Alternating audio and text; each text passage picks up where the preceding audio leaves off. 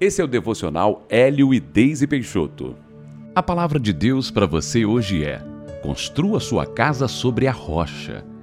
Mateus 7, do 24 ao 27, nos conta uma parábola.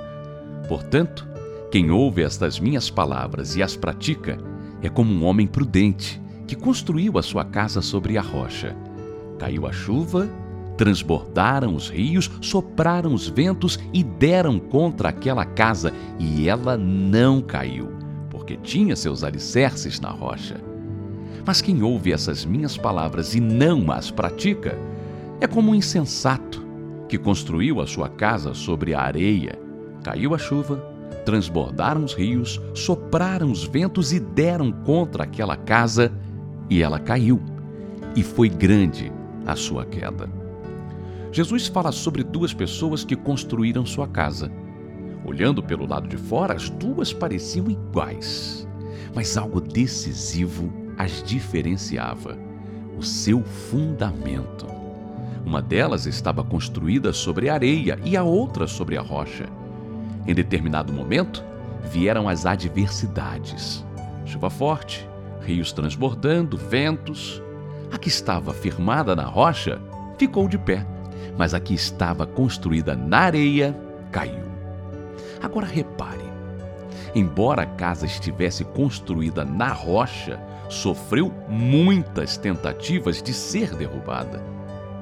Sabe, muitas vezes nós nutrimos expectativas de perfeição para a nossa vida, talvez por causa de coisas que assistimos no cinema, na TV, nas redes sociais. A Bíblia nunca nos prometeu isso. Em João 16,33, ele nos disse que passaríamos por aflições neste mundo. As tempestades vêm de forma intensa. Nós não queremos vivê-las, essa é a verdade, mas não temos como evitar muitas delas. O que determinará o que acontecerá na sua vida durante e após a tempestade será o seu fundamento. Você crê e declara a palavra de Deus? Preenche a sua mente com a verdade ou está confiando nas soluções dessa terra? Jesus é a nossa rocha, a nossa segurança, o nosso sustento. Segure-se nele.